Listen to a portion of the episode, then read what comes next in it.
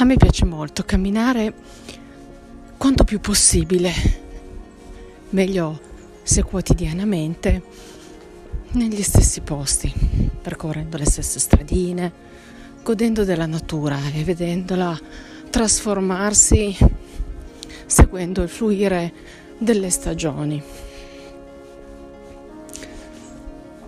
Vedere gli alberi cambiare colore, del fogliame, sentire il rumore dei miei passi fra le foglie,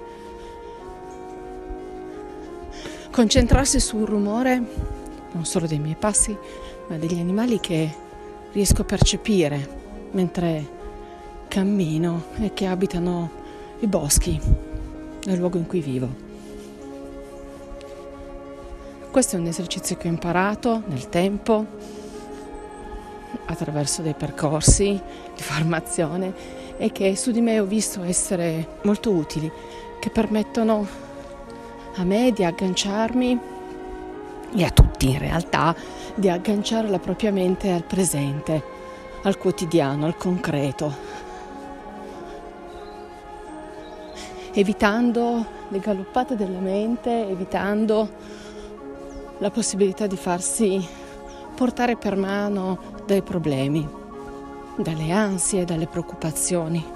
In questo momento, ovviamente compatibilmente con la normativa vigente, sarebbe davvero importante provare a vivere quanto più possibile questo tipo di, di esperienza.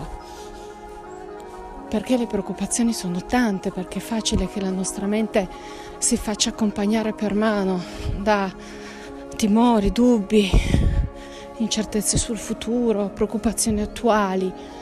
È fisiologico in una situazione così complessa come quella che tutti noi stiamo vivendo. Quindi qualunque strategia ci permette di ancorarci al presente, al respiro, come ci insegnano le meditazioni, come ci insegna anche i percorsi di mindfulness eh, che sono veramente molto utili per non solo per rilassarsi, ma proprio per stare meglio, per vivere la quotidianità in maniera più positiva.